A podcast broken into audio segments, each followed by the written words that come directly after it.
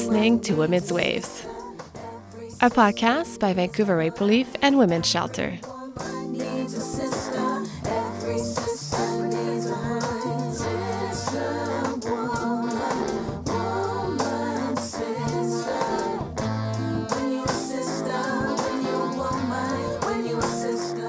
My name is Florence Bélepage. Thanks for listening.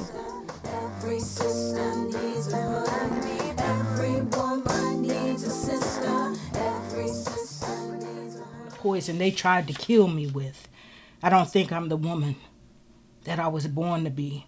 They say it's ordained, but I can't believe What you're hearing is a open up that poem door to me written and read by waiting E. Nina bite J. me, fuck the I'll let her introduce matter what you herself. say, I know that- My name is Nina J. I um, describe myself as a lesbian, um, a womanist, feminist, a poet.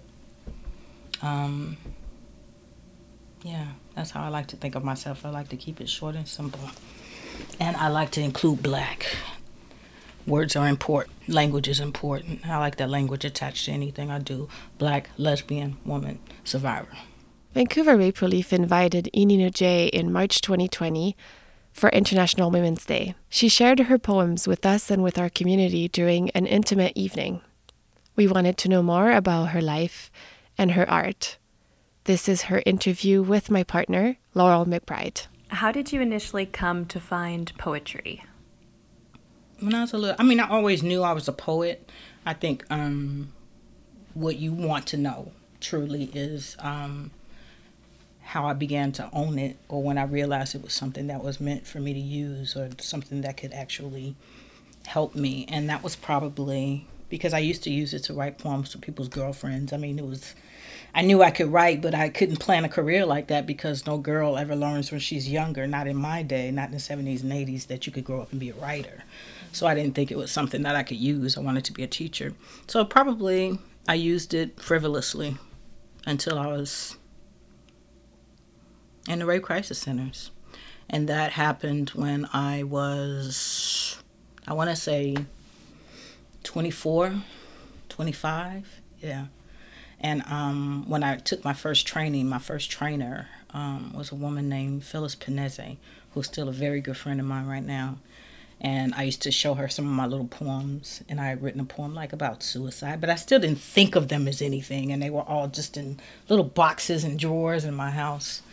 And then she she said, "You should be writing this stuff." And I was like, "You think so?" And I think that I showed her a poem called "I'm a Victim," and then I, I wrote one that was called I'm a Survivor. So it was two different poems, and it was me making the distinction between those parts of my identities. Um, when I realized there was a distinction, and yeah, so it happened then. Yeah, right when I found rape work is when I found poetry. Yeah, so those births are infused. But still, I wasn't sharing it. I was just writing it. It was just for myself. I wasn't writing it. I wasn't sharing it. I wasn't saying it to anyone.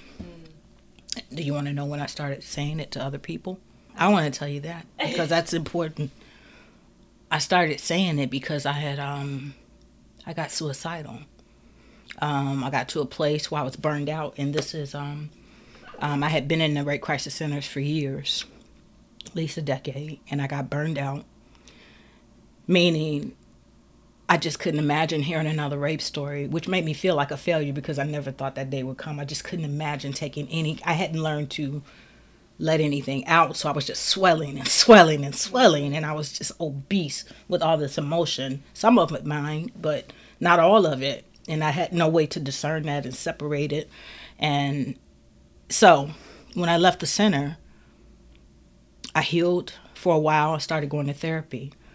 And then I tried to go back to work at the center, and I wasn't able to go back because I didn't have a degree, and I had no idea what I was supposed to do in my life. Like, where could I do rape work? Where could I do this kind of work? And I knew once I was in the center that that was what my life was going to be about it from this point on until I died. Where could I go and do this? There was nowhere I could go and do this, and it just made me feel useless. That added to all my insecurities, all my holes in my flesh, my emotional flesh, everything, um, my survival, the ways I hadn't survived yet, the incest, the rape, everything, all of it, the abandonment, all of it just created this ball of a woman, a tight round ball. And I decided that I was just ready to go. And so I had all these poems, all these notebooks in my house. And one of my friends, Vicky Sides, uh, she is a rape crisis worker still to this day. Not crisis worker, but she is um, a phenomenal woman who does work at University of Chicago um, around sexual violence. And she told me, she begged me one day, she said, please don't die with all these poems in your house, you know. And I never forgot that. So I said that I was going to go out and start reading my poems. And as soon as I read everything that I had and got every poem out, that I was going to kill myself, right? And it gave me this kind of bravery. I, I it gave me a permission to say anything I wanted. I didn't care what anybody thought. I didn't care what anybody felt about what I said. Who didn't want to hear about the rape? I was going to torture them with it because I've been tortured my whole life. You're going to get these words. You know what I'm saying? Before I go, I'm not going to die with it. And that's how that part happened. Um, and but a thing happened, you know. In the midst of that, women started listening to me. You know, which is not something I'd ever felt before. And growing up in a family with silence. Um, decades of nurture silence um, in a family of of strong matriarchs, but still where men were worshipped, abusers were worshipped. Yeah, so women started listening to me and it made me stay. And they started telling me that it made them want to stay. Mm. And so I started creating relationships, you know and um, nurturing entanglements that would make me feel guilty if I killed myself. I still do that to this day for that purpose with children, like in my life, to make sure that I'm accountable to those lives and I can't take mine. Something that you said was that in your poetry, you made the distinction between victim and survivor. Could you expand on that?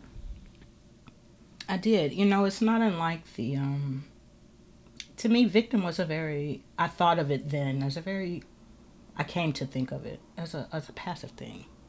And that was before, it was just, it just took the simple introduction of a concept like survival, you know, or a word like survivor. It really was just that simple. I don't see, I see us all as victims and survivors at the same time because these things did happen to us. But just by virtue of us living and speaking about it makes us survivors. Mm-hmm. Um, I think it's just that simple. I used to think it was a complicated transition or a complicated evolution or something that was a gradual process, but now I see them as a simultaneous existence. I see it as for myself and for other women. Survival means to me taking what he did to me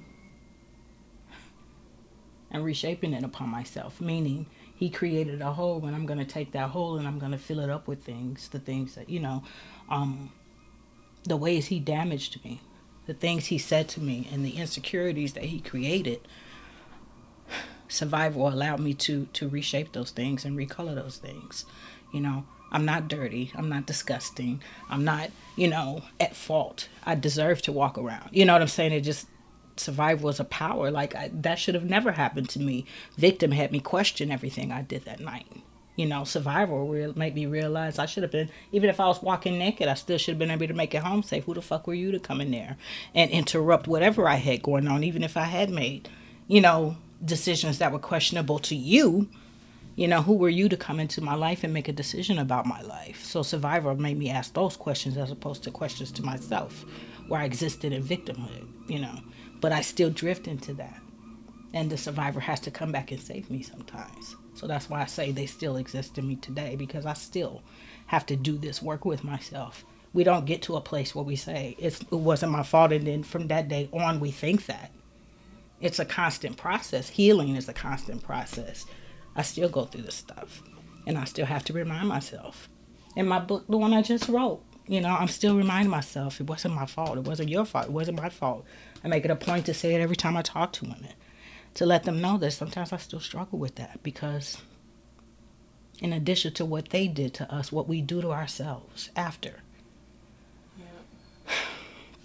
it's unnecessary. And it's because of all the silence and because we're not talking about it, because we're still whispering about it. All of us whispering in separate corners about the same thing, which means we really should be screaming, right? To you, what role does poetry play in the feminist movement?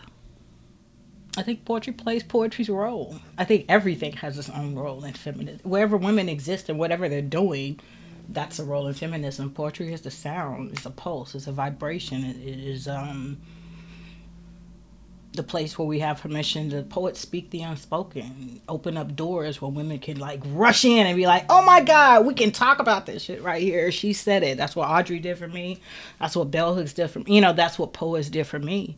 Um, Lucille Clifton has this, uh, this short poem. She's a black lesbian poet, and she says, uh, they keep asking me to talk about the past. but they keep on wanting me to remember their memories, and I keep on remembering mine. And that gave me just those simple words and feminism. Without feminism, I would never have been exposed to Lucille Clifton. Gave me the permission to talk about incest with my family because the stories they were telling, we all grew up together, but the stories they were telling were not my stories. Um, so I think poetry is the poet, the pulse, it's the voice, it's the sound, one of them. And it's supposed to break the silences. I think that's what the role is supposed to be. We're supposed to break the silences. Mm. That's how I see my role, my job.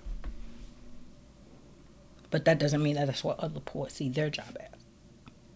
As you mentioned, you worked at a rape crisis center for approximately a decade and a half. How did this experience shape your own analysis of male violence against women?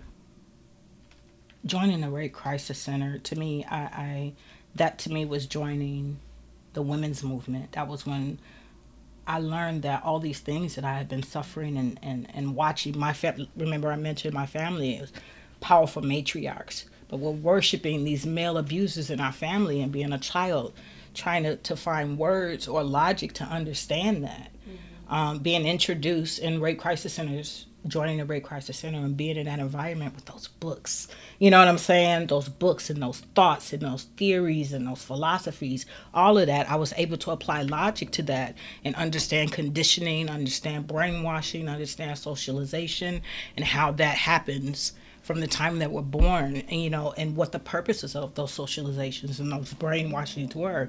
And I was able to look back at my family just to, you know, just on a personal way. Okay, so this is why they praised him. They really did think he was more powerful. But where did they learn that? And why did they think he was smarter? And why did nobody ever say, you know what I'm saying? So it just gave me um, context for a lot of confusion that I felt growing up.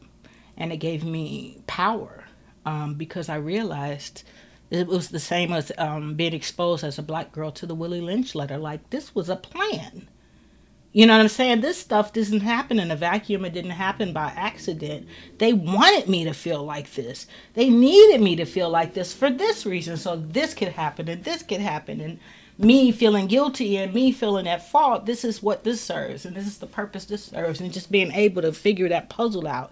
It was a way to solve a puzzle. A puzzle of why women are um, where we are in society and where men are and how they use that power and violence against us and what we do with it and what we don't do with it. It just provided context. Mm-hmm. I don't know how else to answer that question. Um, yeah, it made me understand the world that I didn't understand. And it gave me also the room to believe that I could be a part of changing it that it didn't have to be the way that I that it was when I was growing up. Like the, all girls don't have to grow up believing that. Like that's bullshit. You know what I'm saying? Why do we, why are we still teaching that? So yeah, it was a it was a very one of the most pivotal points in my life. Yeah. Thank God for it. I think well, yeah. that's a figure of speech. I'm not religious, but yeah, I'm very thankful for it. Very thankful for it. My oh, just so thankful and thankful to those women who did that work. You know I'm saying? They're saying like um, those two nurses who came up with the, the theory around rape trauma syndrome. You know, just paying attention. You know, no book. There was no book about it. There was no writing about it, but they were looking and paying attention to how women were feeling and thought it important enough to talk about and sit down and write about. And and and I'm just incredibly thankful for all of them, all of them, all of them. Yeah. Mm-hmm. That's how I felt when I was in there. When I'm surrounded by those books, that's what that makes me feel like. This it reminds me that this didn't always exist. You know, somebody started doing this stuff, mm-hmm. and it didn't start there. It actually started long ago. Yeah. Sojourner Truth is the first feminist I know of but I'm sure there were many before her. She's the first recorded one. Yeah. You know, she wasn't paying attention to, but she was a revolutionary. Harriet Tubman, Ida B. Wells, we were doing this feminist work long before white women were doing it in the 70s. Mm-hmm. You know, but yeah. And then the resentment I felt, this resentment with that too. The same resentment I felt when I got to the Rape Crisis Center was like, this shit was planned. You know what I'm saying? This whole way my life is unfolded, they had a plan for this like learning that black women have been doing that work all that time and you just ignored them and pretended like you just started it why didn't you just pick up where they left off or help them? You know so yeah. What experiences of women only space have you had and how do you articulate the value of that space? I've had a lot of experiences with women only space um, just like when i got to the rape crisis center there's a there's a um, a process you have to go through, just like somebody have, who had been involved in a cult all of their lives. There's a process of you have to back up that programming and get rid of that brainwashing. And you have to do that with like minds, people who experience what you experience. So just like people who have experienced rape, with women who have experienced rape, I want to be in a room with just women who've experienced rape because we experienced that particular thing. And that's how these separations are for me. If I'm talking about something that's specific to black women and what we experienced growing up, then I want to be in a room with just like girls and talk about that because that's our experience. That translates as well. The woman born woman thing is not a biological thing for me, it's a societal thing, it's a conditioning thing for me. Girlhood is a thing. I went through it. You know what I'm saying? I was taught things as a girl. You were taught things as a boy, even though you weren't, but you got that social conditioning and you grew up that way. You got that power. You were taught that you were important. You were taught that your voice mattered. You were taught that you should be believed. You were taught that you could grow up and do all of these things, and that mattered. In, re- in that same respect, I was taught that I could not do these things and my voice should be low and I should not run and jump and I was not as strong and I was not as smart. I have to unlearn that stuff. And me and you, with both women, yeah, but you didn't experience what I experienced. So I'm going to go in this room and talk to these women because they did, while you're in that room talking to those women who experienced what you did. And I don't see anything wrong with that. And it's important to have those spaces to me for that reason because it matters. Our experiences matter, they matter. Simple. Mm-hmm. It's not even complicated. I don't even have to get academic with it. It's really just that simple. It matters. Girlhood matters, skin matters, sex matters, gender matters. All of it matters because we've made it matter. Yeah. The social constructs. And if you say, okay, you've taught me all my life that this is important, and when I treat it like important, like it actually matters, and then you say it doesn't matter, that's confusing. What are you saying? I could not do my work. I could not survive if, it, if women only spaces didn't exist. I wouldn't still be here.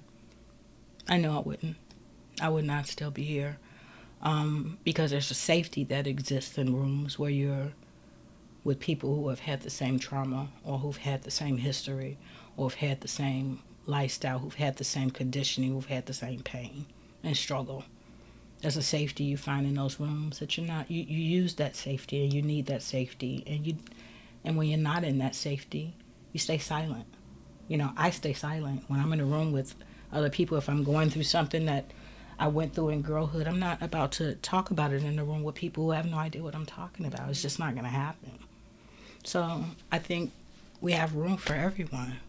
It's what's wrong with having spaces where women can talk about particular things that we experience. I don't understand. We know that it's rare for women to speak out publicly about incest. What prompted you to reveal that you were an incest survivor? Mm, I answer that in two parts. Reveal it about myself. It was a part of my story. Um, there's a difference between revealing it and actually dealing with it. You know what I'm saying? Revealing it was just simple. Just, you know, that's just the word. I'm an incest survivor. But now I decided to deal with it in my work and in public because I'm so used to just dealing with the rape. And the rape was easier to deal with. Um, there are many reasons for that. I won't go into now, but the rape was easier to deal with.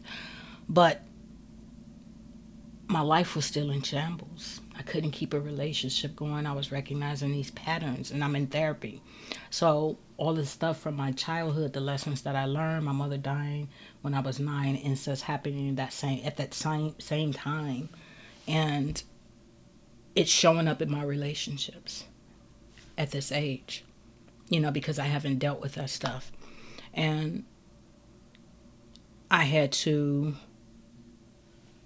I realized that by not dealing with that, truly dealing with it, that I was also silencing the nine year old Janine, just like everybody in my family had done. Um, you know, we go through life, okay, and this is Janine at nine, this is Janine at 17. All those things matter. Those girls don't die. I'm still carrying them around. So there's still that little girl in there, you know, who still had all those feelings and all those things that she had to say. Nobody ever listened then, and now I'm still not listening. You know, I had to make a decision to listen to her and give her a voice. And that was scary for me because once you have a little girl who's been locked in a room, you know, I view my survival like this body of rooms. That's what that's about. So that means that there's this little girl in this room and she's been locked in that room since my childhood, since she was silenced. And I left her in the room. I never opened the door because I never dealt with it. So when I open the room, she just, what happens to a little kid? What do you think a kid does, a nine year old, when you open the door that she's been locked in? She's just to run through the whole house, let everybody know she's there. She's to wreak havoc. And that was, that's what, that was happening in my relationships. You know, no matter what I was learning in therapy as an adult, no matter what I was learning, there was still this little girl who was wreaking havoc in my life just because I needed to love her and make her feel safe. She didn't feel safe. Every time I got close to somebody, she would come up. I gave her a name, but she would come up and, you know, whisper things in my ear. I told you not to trust anybody, and why are you opening up? And you know she's just gonna hurt us, and why are you doing this to us? You know what I'm saying? Like, just she was wreaking havoc. I had to learn how to give her a voice so we could come together and be one human being. I couldn't be just my adult self, without being my 17 year old self, without being every girl I've ever been. And that means talking about the incest and giving this little girl a voice and a life. And I'm better for it. I understand myself better. Mm. I see myself better. I feel more whole. You know, I'm not fragmented as much as I was.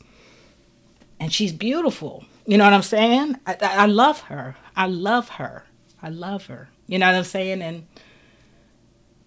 it helped me to understand all the things that she was doing just to try to protect me, you know?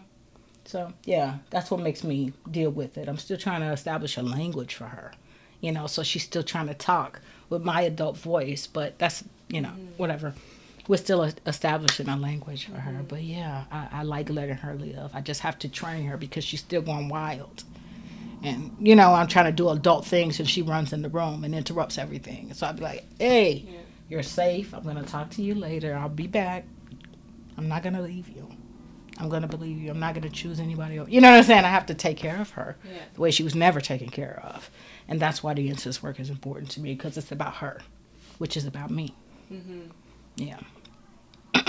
yeah, the integration of her into yeah. your adult life. Not just the integration, but just allowing her to have her wholeness as herself as she was, you know? Allowing her to have existed, not just as some ghost living inside me, but she was a little girl, you know, that that happened to. And let her be flesh and let it happen to her and feel what she felt. I had to I had to allow that to happen and that was difficult. It still is.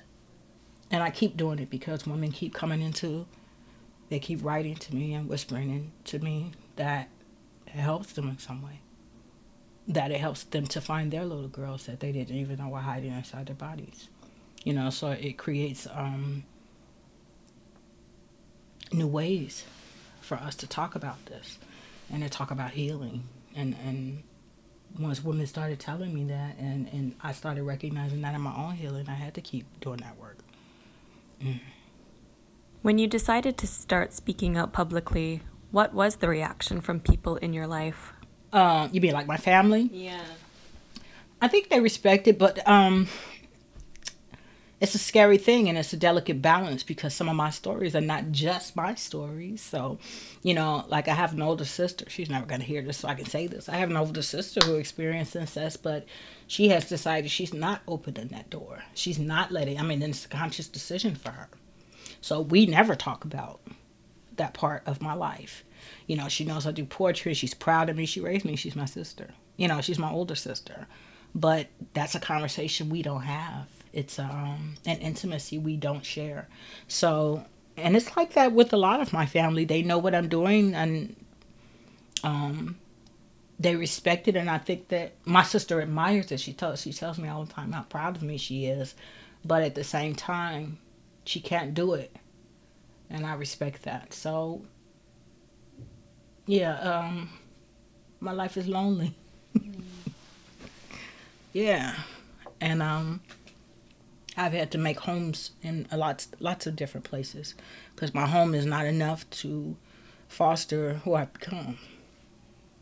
Because of those silences that still live there, I'm still trying to break, but I can't break. It's not my, I can't break other people's silences, mm-hmm. so I have to find ways to break mine and honor theirs, you know, and that's difficult sometimes. It's really, really tricky.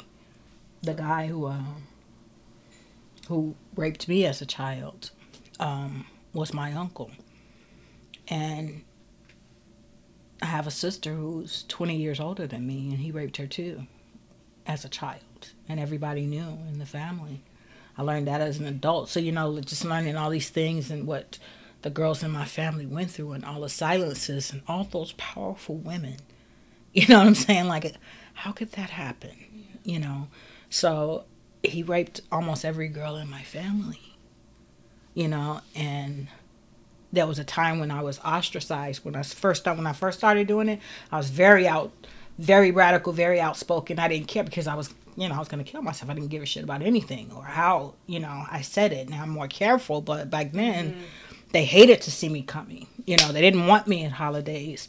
And I didn't want to be there because it was unbearable to just be sitting there and everybody's talking. And it's like, why are we talking? Why aren't we talking about this? You know what I'm saying? Why are we not talking about this? So, yeah. As a black woman fighting for the liberation of all women, with particular focus on black women and girls, how does your work speak to the struggles of racism in the feminist movement? Um, I question um, privilege. I um, challenge white women to explore their privilege and explore their racism. I have a lot of white women who are um, in my life who say they love me um, and want to be close to me. Um, and I'm very selective about that because I think it's dangerous to have white people in my life who are not doing anti racist work. Because, it's the same way I see it, it's, it's, dangerous to have men in my life who are not doing um, work to combat misogyny. It's the same for me. You got to I, my role is to challenge that. I challenge it. I challenge it. I challenge it. It disgusts me.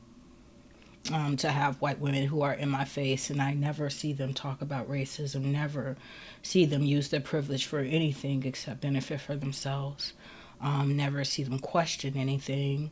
Um, yeah, and take credit for things and don't acknowledge black women's voices in my poetry if you if that's where you're coming to me because I'm writing to black women primarily.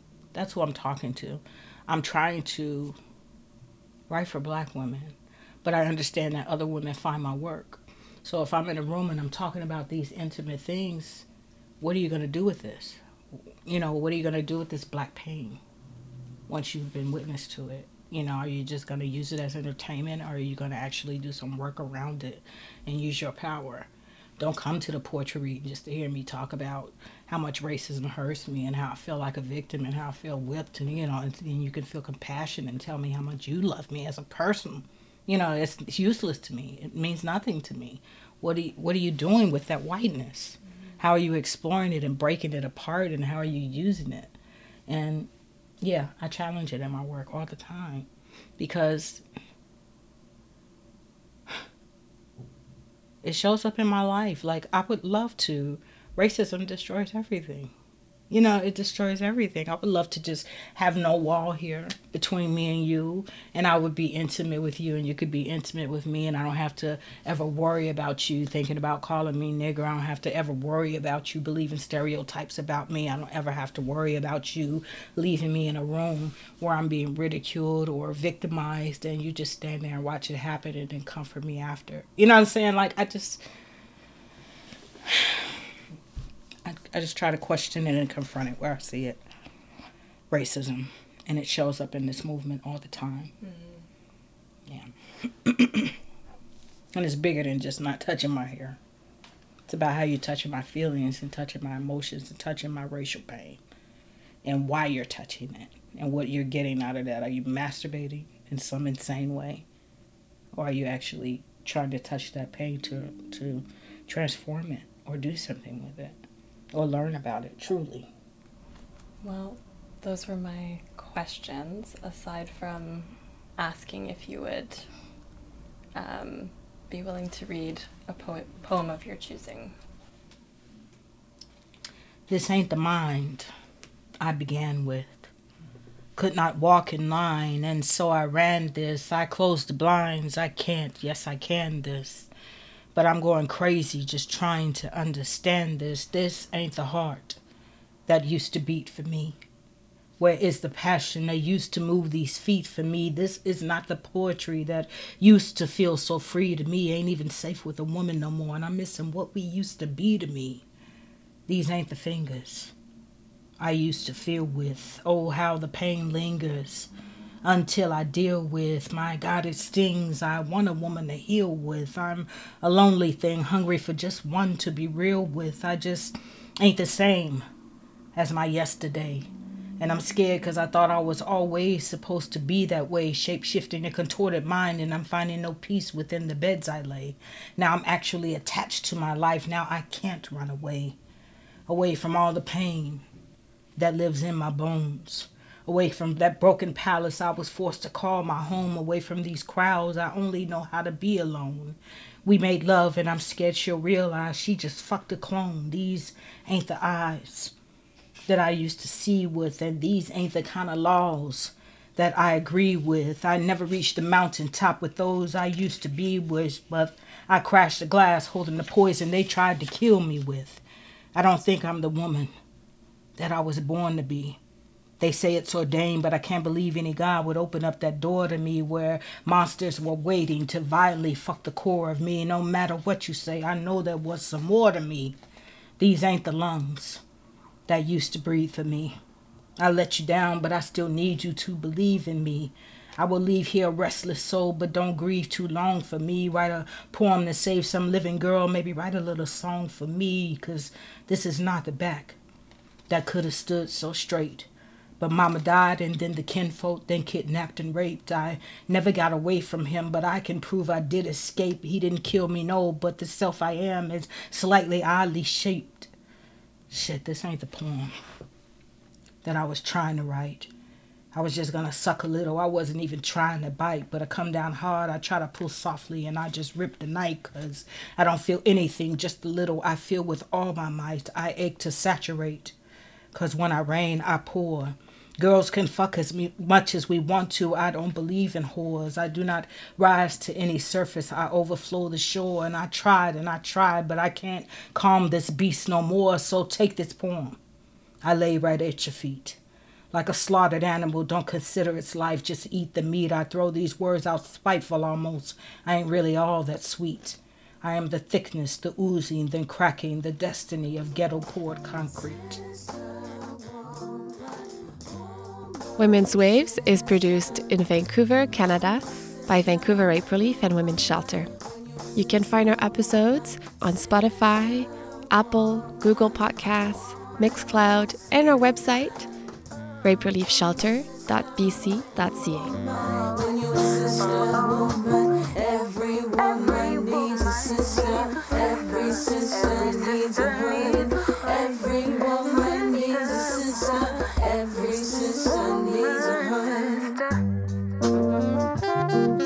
What you're hearing is our theme song. It's called Sisterhood, and it's created by Music Liberatory.